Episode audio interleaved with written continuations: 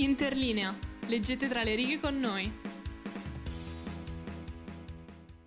Bentornati amici e amiche su Interlinea. Oggi ritorno anche io, ma manca Cecilia. Ce la faremo sì. Un giorno a fare un episodio con tutte e tre? No, Sono... secondo me eh, boh, c'è qualche maledizione cosmica che non vuole che Interlinea sia in tre persone. Um, salutiamo oggi Cecilia perché Ciao, in Ceci. questo momento è a Malata. casa covidizzata. Ups. Ceci... Um... La prossima sei tu, eh? Io me lo sono fatta. Ceci pure... Speriamo di no, speriamo di no, I guess, considerando che già il primo tampone che ho fatto sono resistita da due anni, l'ho fatto per la prima volta settimana scorsa perché Cecilia era positiva. Sai com'è quel detto eh. che dice non c'è due senza tre? No dai, ah. no ah. dai, dai introduci l'autore di oggi. Introduciamo l'autore di oggi, allora l'autore di oggi è vivo, è ancora vivo. Sorprendentemente, Sorprendentemente. Eh, però ha avuto una vita abbastanza mh, tosta, quindi meritava di essere inserito negli autori che trattiamo. Però forse gliela gufiamo noi. Gliela siamo un po'... Vabbè, ne... Vabbè, tanto abbiamo già cominciato con le gufate oggi, quindi non è... è, vero, è vero. Siamo in linea. Allora, di chi parliamo? Parliamo di Stephen King oggi. Oh, wow. Maestro dell'horror. Wow. Ti piacciono gli horror? Sì, a me piacciono gli horror. Anche a me, però posso dire che ultimamente, per quanto riguarda il genere cinematografico, ci siamo un po' i. Sì. Cioè, concordo, non è più concordo. molto... Non sono più troppo, mh, troppo fatti bene, secondo me, troppi cliché. E anche i jumpscare non mi hanno mai... Mm. Non lo so, mi sento poco realizzata a guardarli. È vero, infatti io... Ho deciso che se voglio guardare un horror, non per sfotterlo, perché mm-hmm. adoro guardare gli horror per divertirmi, mm-hmm. ma per effettivamente essere spaventata devo iniziare solo a guardare horror tipo vietnamiti, sì. coreani, brava, quelli giapponesi. Sono tosti. Sì, sì, sì, sì, sì. Quelli mi mettono proprio l'angoscia cosmica che per perché sono, esatto, non penso è, è, la, è la parola giusta, sono angoscianti. Quasi quasi io preferisco i thriller rispetto che gli horror, perché gli horror poi a una certa ti fanno dire boh, mh, vabbè. Secondo me poi ultimamente usano troppo i jumpscare, Mm-mm, che sì. è il, il giusto per spaventarti al momento, perché cioè, vedi una cosa comparire sullo schermo, senti un suono forte e... Sì, sì, cioè, sì, ti fai, spaventi. Ah, però se usi solo quelli nel tuo film poi non è horror, eh. Jumpscare ogni tre minuti non... Sì, è la tachicardia oh. che hai quando esci dalla sala. Esatto, esatto. Va Però, bene, illuminaci sulla vita. Dopo questa uh, mini, um, mini digressione sugli horror, mm-hmm. parliamo della vita di Stephen King. Stephen Edwin King, Edwin è il suo secondo nome, non me lo sarei aspettata, non mi sembra un Edwin. Nasce il ventuno settembre quarantasette a Portland, nel Maine. Quando aveva due anni iniziano subito le tragedie, il padre uscì ad andare a prendere il latte, questo l'ho aggiunto io, è l'aggiunta creativa di, mm-hmm. di Elena, e eh, non fece più ritorno a casa. Questo evento chiaramente segna prof- profondamente il carattere di Stephen King, tanto che è, mo- è possibile trovare in molti dei suoi libri eh, il difficile rapporto padre-figlio, anche nel libro di cui parlerò dopo, che è il, il suo più famoso. Pensate a quale possa essere il più famoso, dopo vedrete se avete indovinato. La famiglia inizia così a spostarsi da un luogo all'altro. La madre in quegli anni e nei successivi fu spesso impegnata per quasi tutto il giorno in diversi lavoretti per appunto supportare Steven. Con il proprio lavoro però riuscì comunque ad assicurare ai due figli una buona educazione, eh, guidandoli all'ascolto di buona musica e alla letteratura, dando possibilità a, Steve- a Steven di provare a scrivere qualche storia horror. Grande mamma! A quattro anni... Le donne, scusami se, se intervengo no, vai, che vai. rompo coglioni, ma eh, effettivamente le donne nella vita di Stephen King sono straimportanti perché, a parte la madre che mh, comunque lo introduce a questa strada, ma anche la moglie, quando Stephen King scrive il suo primo romanzo, di cui poi parlerò, eh, all'inizio lui aveva scritto questo racconto e poi l'aveva cestinato. La moglie va, prende il racconto, lo legge e gli dice guarda che in realtà è una buona idea, continua a lavorarci, e poi effettivamente diventerà uno dei più grandi successi di Stephen King, quindi le donne sono importantissime. Nice. Noi donne siamo importantissime, questo è proprio, cioè, discorso sì. che prescinde. Questo in realtà è il coltello tirato al dietro ogni che... uomo c'è sempre una grande donna. No, al fatto che io e te ieri non abbiamo ricevuto mimose, eh, e ieri era la giornata, la festa delle donne, eh, quindi per questo oggi facciamo... Vabbè, però è meglio essere apprezzati ogni giorno piuttosto che ricevere la mimosa e dire hai assolutamente ragione, assolutamente ragione. Seconda tragedia, a quattro anni, mm. uh, Stephen e un suo amico stavano giocando vicino a una ferrovia quando l'amico cadde sulle rotaie e venne travolto dal treno. non l'avrei mai detto. Stephen ritorna a casa senza ricordare quanto era successo, probabilmente per il trauma. Porino. Quando è iscritto in prima elementare, eh, passa i primi nove mesi malato perché si prende il morbillo, quindi si ritira dalla scuola e passa diversi mesi in casa. Ed è durante questo periodo che Stephen inizia a scrivere. Il suo primo racconto, io l'ho letto e stavo urlando perché è la cosa più adorabile del mondo, trattava di quattro animali magici a bordo di una vecchia macchina guidati da un enorme coniglio bianco con il compito di aiutare i bambini. Amore... Cucciolino. Non durerà molto questa cosa cari- caruccia uh, perché poi anche durante eh, le elementari e il liceo inizia a scrivere e eh, si appassiona di horror.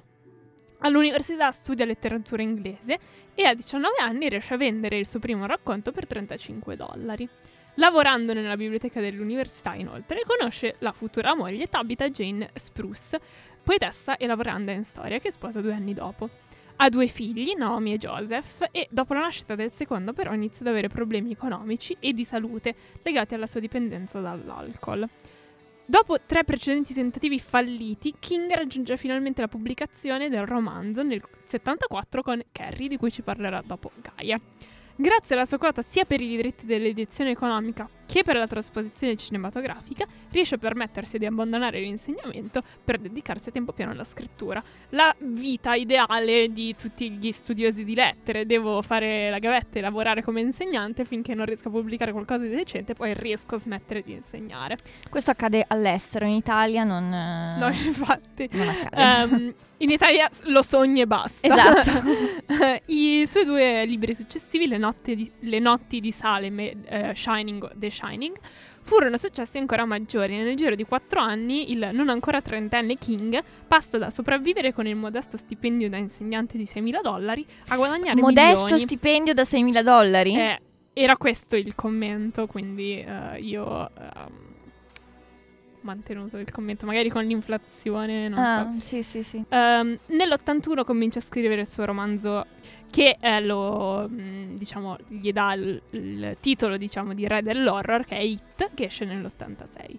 Però proprio in questo periodo la, mare, la madre muore di cancro e eh, questo, diciamo, risveglia in King diversi problemi di alcolismo e anche di, um, um, di dipendenza dalla cocaina e eh, solo grazie a un intervento poi più tardi di amici e familiari riesce a fare un processo di disintossicazione. Nel novantadue rivoluziona il modo di scrivere le storie che racconta e escono Dolores Claiborne, un thriller psicologico, e il gioco di eh, Gerald o Gerald? Il gioco di Gerald. Gerald, dove King ci, si cimenta in una storia dal carattere un po' onirico. Tra l'altro volevo fare questa postilla sui thriller di King perché ho scoperto che non bisogna mai leggere la prefazione che King scrive ah. perché spoiler, spoiler il libro. Cazzarola. Quindi tutti gli amanti di King sanno di non leggere la prefazione, però magari qualcuno che prende in mano il primo libro di King che legge dice ah dai, l'autore. Però allora facciamo un livello, facciamo un discorso uh, basato su percentuali. Tu che comunque di libri ne leggi un tot. Sì. Qua- di quanti di questi libri hai letto la prefazione? zero virgola zero zero zero uno percento. Ah, okay, esatto, perché secondo me la gente che legge la prefazio- le prefazioni sono tipo due su un milione, esatto. Non so, io leggo le prefazioni solo dei libri che devo studiare per l'università perché c'è sempre roba che, io so se... che mi chiedono, poi basta. Sì. Io la leggo magari dopo, se qualche libro mi è piaciuto particolarmente, voglio qualche dettaglio in più, voglio eh, tu qualche sei già a un livello superiore. Però cioè, anche lì succede davvero poche volte che un libro mi sia piaciuto abbastanza e che abbia la prefazione da leggere, quindi no, no. Um, il diciotto giugno novantanove inizia a scrivere uh, il saggio sullo scrivere. Però un pomeriggio intraprende la sua abituale camminata di sei chilometri, camminata di sei chilometri, camminatina. camminatina, quando un quarantaduenne con dozzine di precedenti incidenti stradali lo travolge in pieno.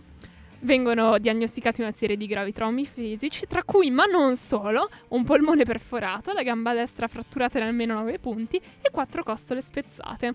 Ottimo. Tra l'altro ho letto stamattina, quando stavo cercando delle curiosità su Stephen King, che praticamente lui voleva comprare questa macchina, cioè la macchina della persona che l'aveva investita, che lo aveva investito, per poi farla a pezzi, pezzo per pezzo smontare quest'auto. E secondo quanto ho scritto in questo sito, quindi non so quanto sia vero, però mi faceva molto ridere, gli avvocati di King gli hanno impedito di fare una cosa del genere. Cioè, gli hanno impedito di comprare l'auto perché lui era straincazzato e diceva no, adesso la faccio a pezzi, cioè proprio... Che poi dico, per- perché l'auto? Cioè, nel senso, denuncia lui. Tipo. No! Però, nel senso, mh, te la prendi con l'auto e non con, qui, non, non con chi la guida. Boh, non so. Però sarebbe stato, secondo me, abbastanza catartico distruggere l'auto.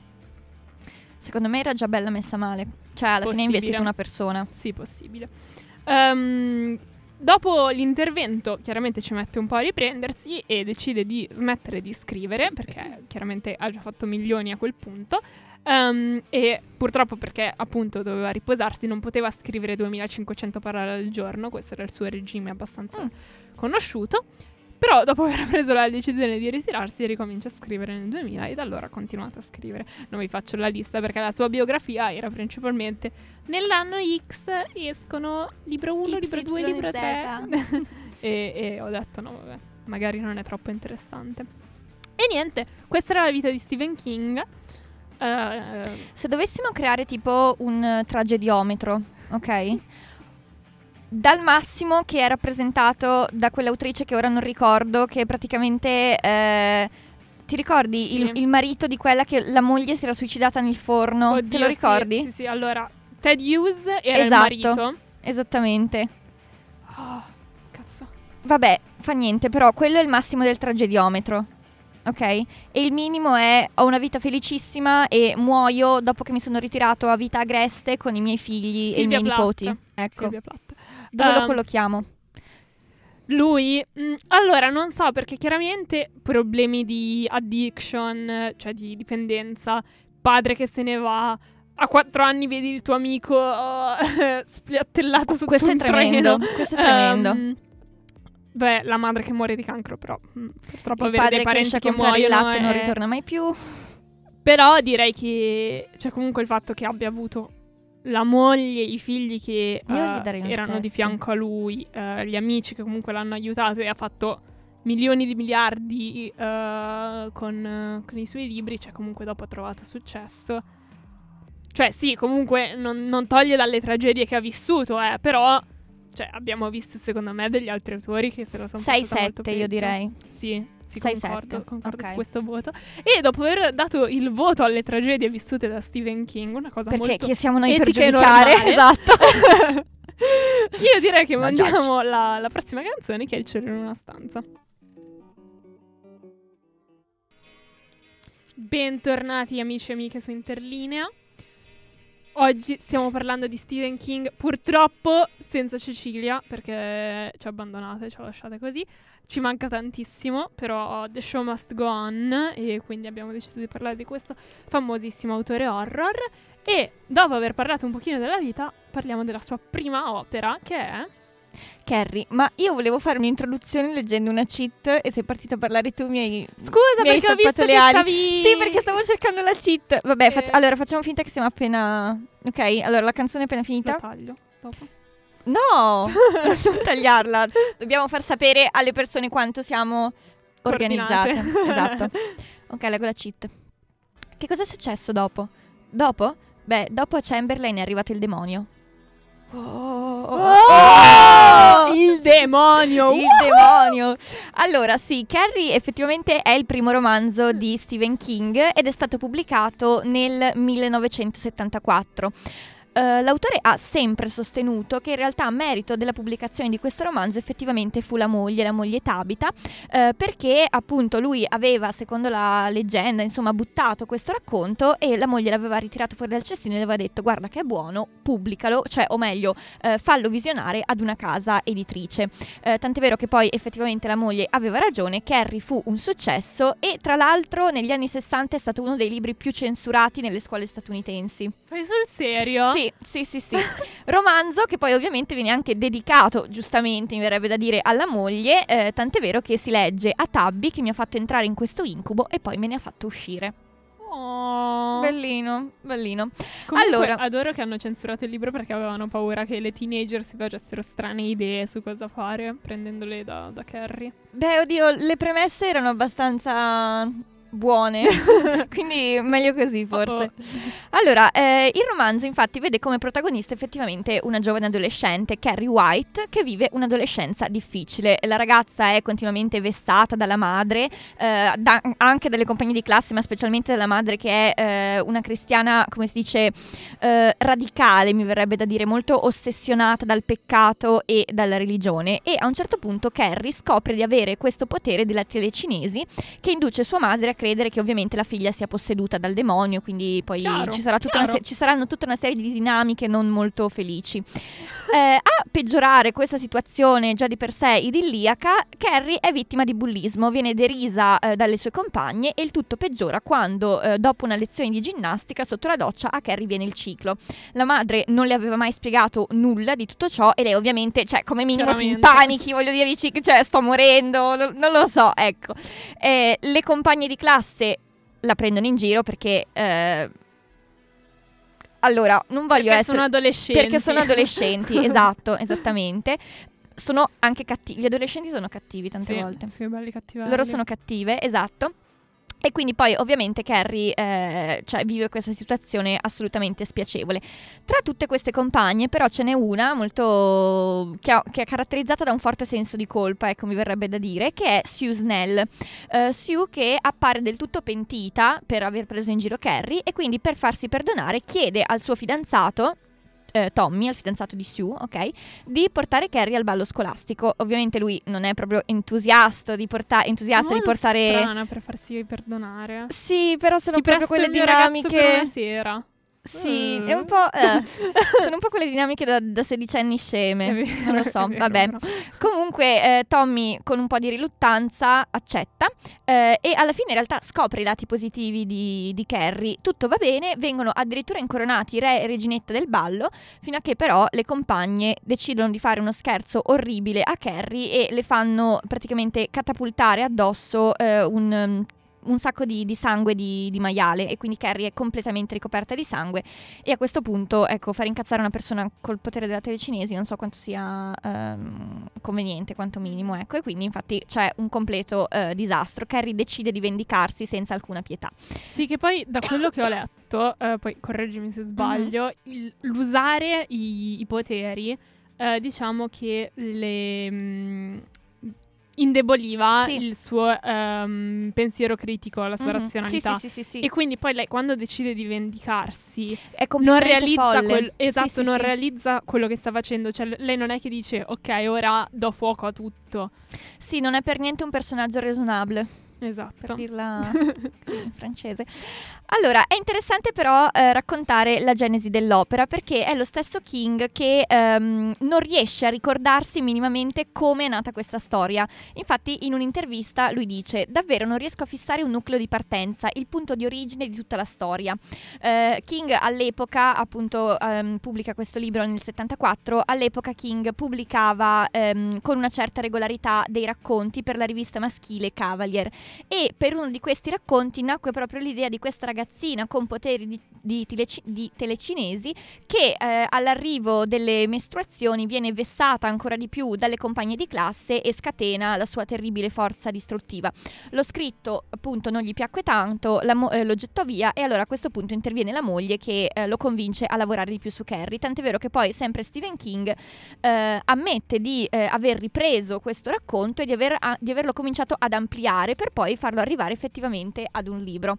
Eh, le opinioni su King in merito a questo suo scritto non erano troppo ottimistiche, nel senso che lui eh, si chiedeva chi effettivamente avrebbe mai voluto leggere un libro su una poveretta eh, afflitta da problemi mestruali. Non sto riducendo io il libro a questo livello, proprio sto citando King.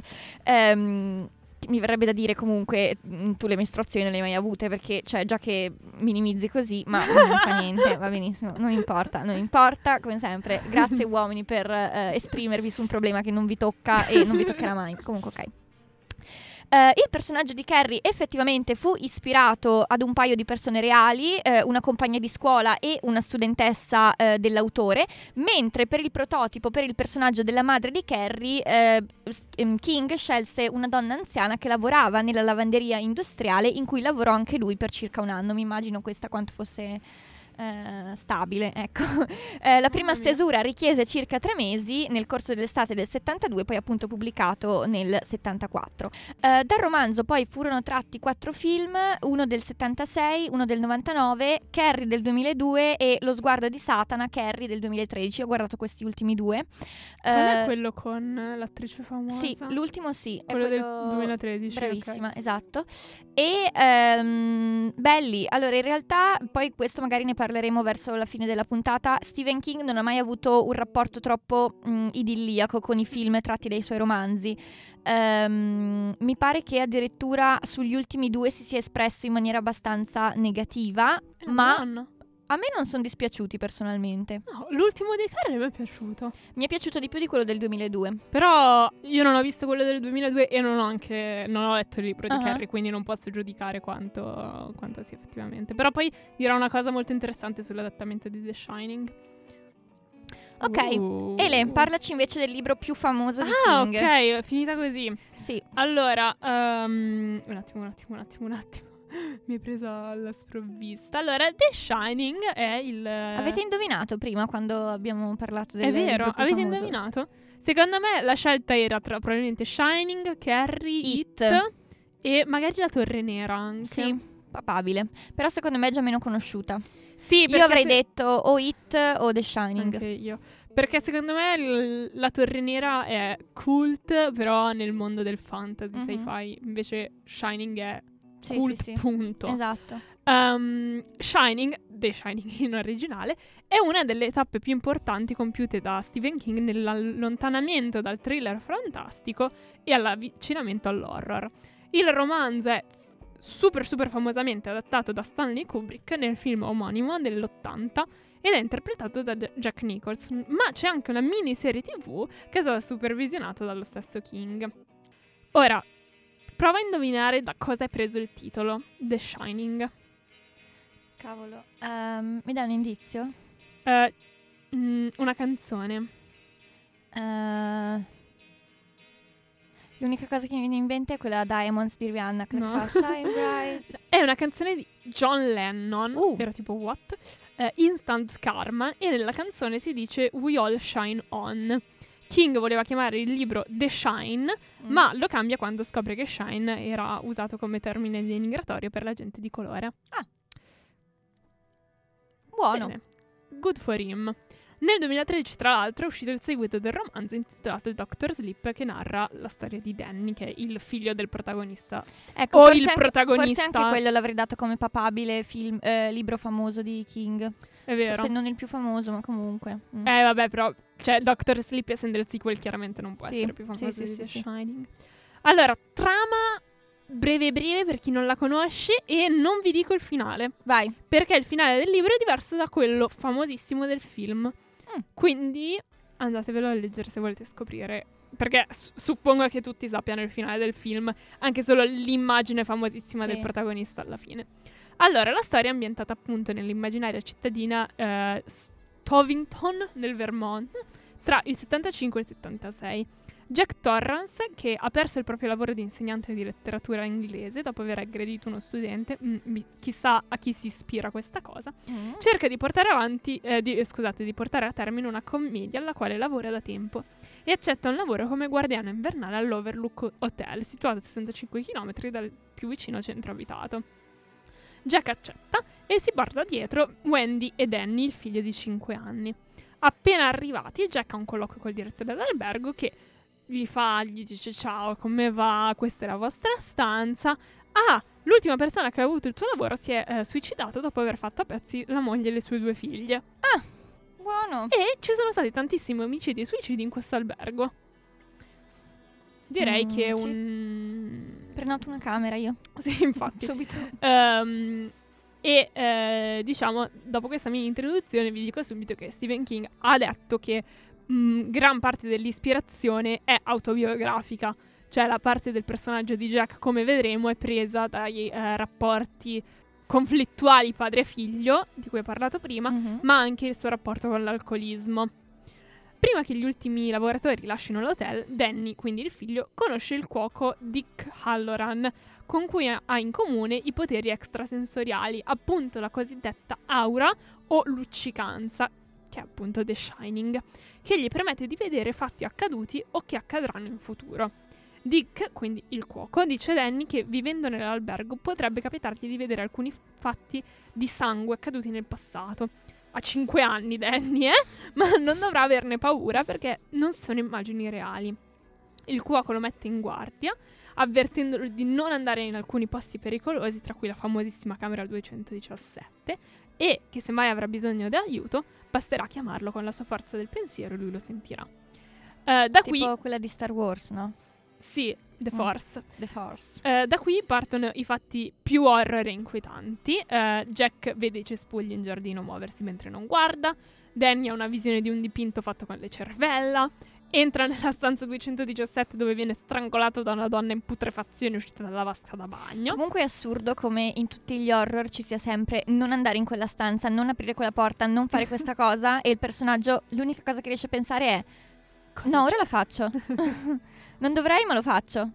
E, no! E, e poi il bello è che tipo non andare nel seminterrato. Normalmente una persona va nel seminterrato due volte all'anno per prendere la cosa che hai lasciato lì o esatto. per metterci della pacottiglia. E ci va con tutte le luci accese correndo poi per uscire invece esatto. nel momento in cui sei in un horror no ma sì ma penso che andrò a fare un giro nel seminterrato esatto. un, po che, un po' che non vado esatto. E eh, anche Jack viene quasi strangolato dalla donna nella stanza duecentodiciassette. Il punto però è che l'entità maligna dell'albergo vuole Danny per i suoi poteri, per la luccicanza mm-hmm. appunto. Per questo piano piano inizia ad insinuarsi nella mente di Jack attraverso visioni del padre, quindi visioni del padre di Jack, che gli dicono che Jenny, la moglie Wendy, saranno sempre contro di lui. La sbornia e più tardi anche un colpo alla testa annebbiano la mente di Jack, che quindi non riesce a resistere, e lo rendono molto più facile ehm, rendono molto più facile all'entità maligna eh, di eh, impadronirsi di lui. Quindi Jack è praticamente impossessato e non vi dico come finisce perché eh, appunto il finale è diverso, non tanto diverso, cioè comunque siamo lì, la base è quella, però come si sviluppa diciamo la battaglia finale è molto molto diverso e ricompare un personaggio tra l'altro menzionato prima, mentre se non mi sbaglio nel film sono solo Jack, Wendy e Danny. Quindi uh, questo era The Shining, andate a leggere il libro e vedere il finale. Io direi adesso mando la canzone, poi tu sì, ci parlerai. Tra l'altro, no, volevo dire un'ultima cosa, yes, eh, yes. praticamente avevo letto un'intervista, eh, Kubrick è folle, un pazzo furioso, e praticamente aveva fatto rigirare la scena a Wendy trecento volte, quella proprio la scena cult, no? Strafamosa, sì, quella in cui che lei ecco, che urla col esatto, coltello. Esatto, esatto, gliel'aveva fatta rigirare talmente tante volte che a lei era, era venuto un esaurimento nervoso. Nice. Follia. Gra- grazie Stanley. Beh, questo è Sesso can- occasionale di Tananai. Tranquilla lei non mi è mai piaciuta. Ed eccoci ritornati finalmente per l'ultima parte su Stephen King, eh, autore molto eh, prolifico e felice. Allora, abbiamo parlato del eh, romanzo più famoso, del primo romanzo di Stephen King. Adesso, giusto così per variazio, eh, vi porto una raccolta di racconti. Cioè, ci sarebbe tutto un background sul perché ho scelto una raccolta di racconti e non, ad esempio, l'ultima pubblicazione di Stephen King, ma uh-huh. non ci poniamo domande. Ad esempio che duemiladue è molto simile a duemilaventi se lo guardi di fretta o sì, al buio o la sì, sera. Sì, ma non importa, non importa. eh, sono belle le raccolte di rac- le raccolte di racconti. Allora, quella che vi presento io è la settima raccolta di racconti di Stephen King, pubblicata nel duemiladue. duemiladue, ok? Vent'anni fa. Ora, la raccolta si intitola Everything's Eventual, tradotto in italiano come Tutto è fatidico. Carina traduzione, ok. Sempre i titoli italiani sono esatto, sempre magici. Esatto. Ora, vi leggo la quarta di copertina. Chi fa l'autostop di notte e sale sulla macchina sbagliata. Chi, al ristorante, trova che il piatto del giorno sia un po' troppo al sangue. Stephen King ci propone un giro nell'ignoto in quattordici tappe, dove paura e angoscia, macabro sarcasmo e assorta melanconia pervadono le vicende di questi racconti. Non regalate animali, non comprate nulla alle svendite da cortile, non inimicatevi l'adolescente ombroso della casa accanto e, soprattutto, sappiate che tutto è fatidico. Molto bello. Ora, eh, ne ha pubblicate diverse di raccolte di racconti. Ho scelto questa perché effettivamente sono un grande mix di eh, storie, non tutte per forza horror. Cioè ce ne sono un paio ah. che ad esempio finiscono in maniera abbastanza positiva. Dalla descrizione pensavo fosse tornato un po' sull'horror, dai. Allora, ce ne sono alcune sì, eh, però ad esempio c'è una raccolta, c'è un racconto, volevo dire che dopo vi accennerò, vi, vi racconterò brevemente, che si intitola La moneta portafortuna, che per esempio è un racconto carino, cioè non, è, n- non ti fa paura leggerlo, no? È La... l'inter- l'intermezzo, esatto, per calmarti un attimo. La cosa interessante però è appunto, questi sono quattordici racconti, è il modo in cui Stephen King ha scelto di ordinare questi racconti, perché quello che ha fatto lui è prendere tutte, prendere un mazzo di carte, compresi i jolly, ok? Dall'asso al re le carte valgono da uno a tredici, il jolly quattordici. Lui mischia le carte, le distribuisce e l'ordine con cui sono uscite le carte dal mazzo è stato l'ordine con cui poi Stephen King ha posto i racconti nella raccolta. Quindi carino, e lui dice eh, letteralmente: ne è uscito un bilanciamento perfetto tra storie letterali ed orrore puro. Ho anche aggiunto una nota descrittiva prima o dopo ogni storia, a seconda di quello che credevo essere la miglior posizione. La prossima raccolta verrà ordinata con i tarocchi. Quindi molto, molto simpatico. Allora, io ne ho scelti eh, tre di racconti carini e pensavo di leggerveli proprio brevemente, vi faccio il riassunto. Allora, il primo racconto è eh, omonimo della raccolta, si intitola Tutto è fatidico. Eh, la storia viene raccontata in prima persona da un diciannovenne che ha abbandonato gli studi, di nome Dinky. Inizialmente lui trova lavoro in un supermercato eh, e eh, racconta di lavorare con gente non troppo brillante, lui parla addirittura di deficienti, ed è oppresso da un bullo di nome Skipper. Uh, ora, grazie al potere di Dinky, che gli permette di influenzare la mente delle persone, Dinky costringe, costringe Skipper al suicidio.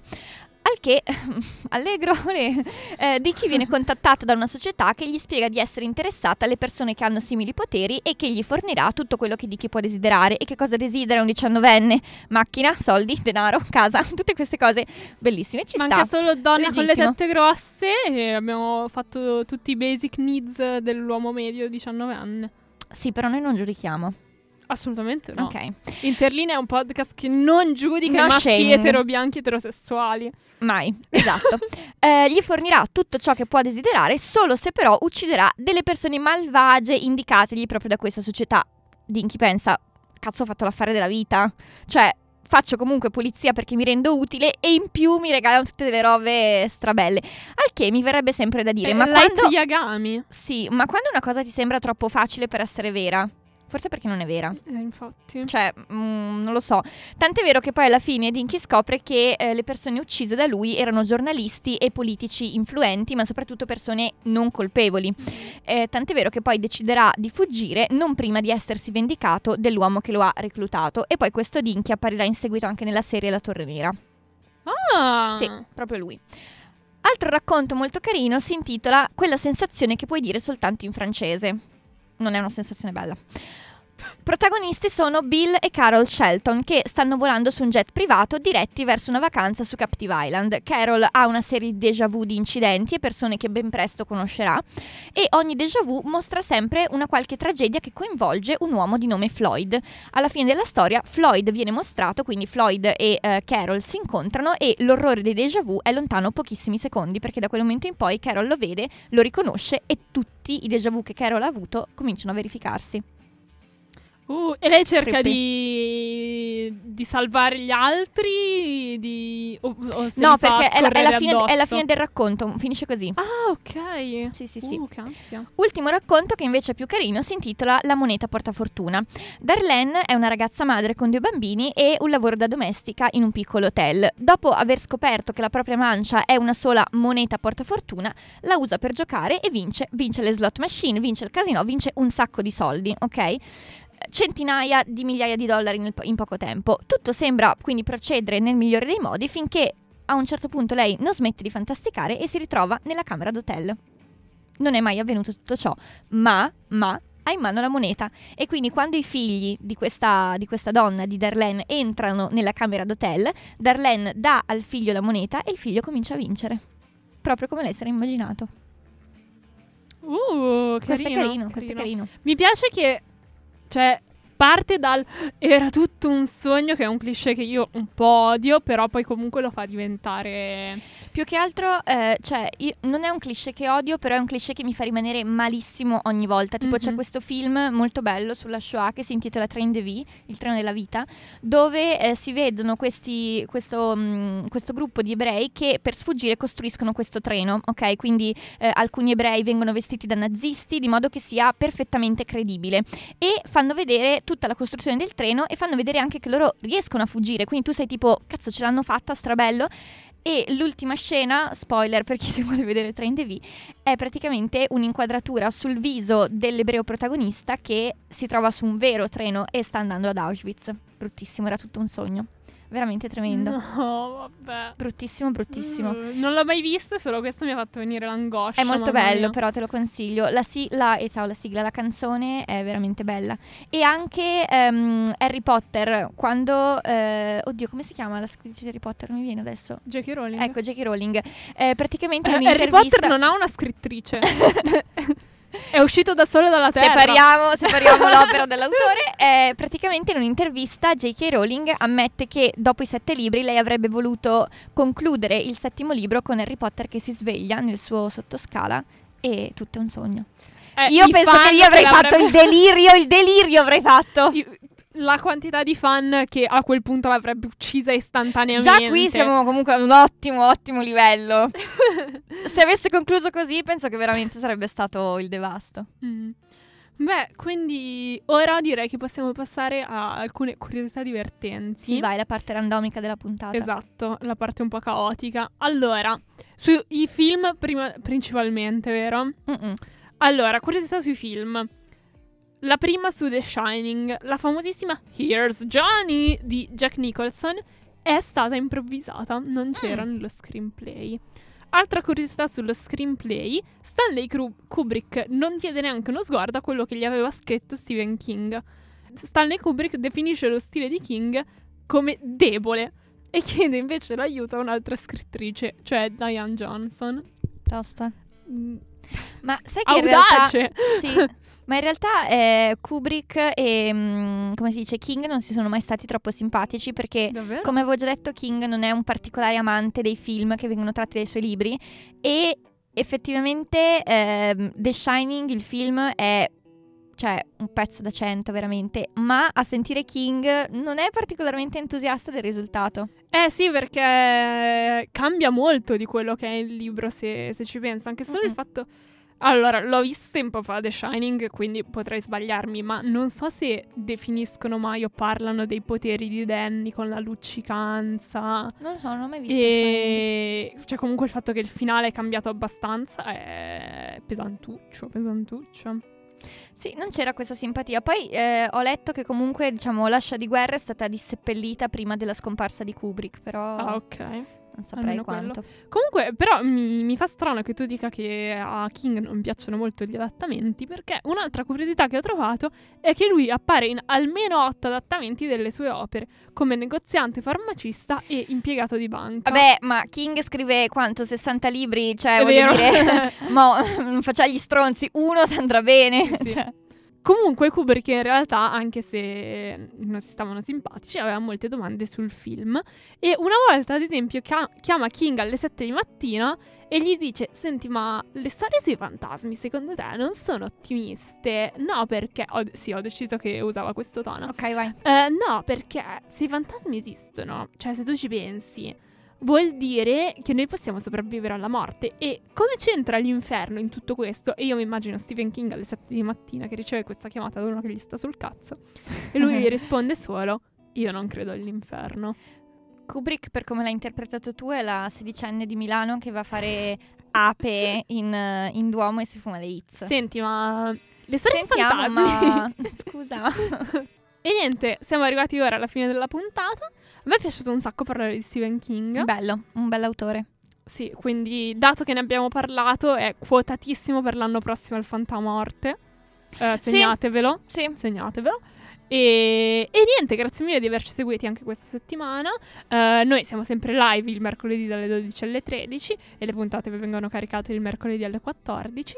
eh, Il venerdì Cosa ho detto? Mercoledì. No, il venerdì alle quattordici, anche perché sennò dovrei editarlo in un'ora e pubblicarlo istantaneamente, che mi sembra un po' infattibile. Un po' um, seguiteci su Instagram, at Interlinea underscore radio statale. Scriveteci quello che volete, i vostri pensieri, le vostre tier list delle fanfiction.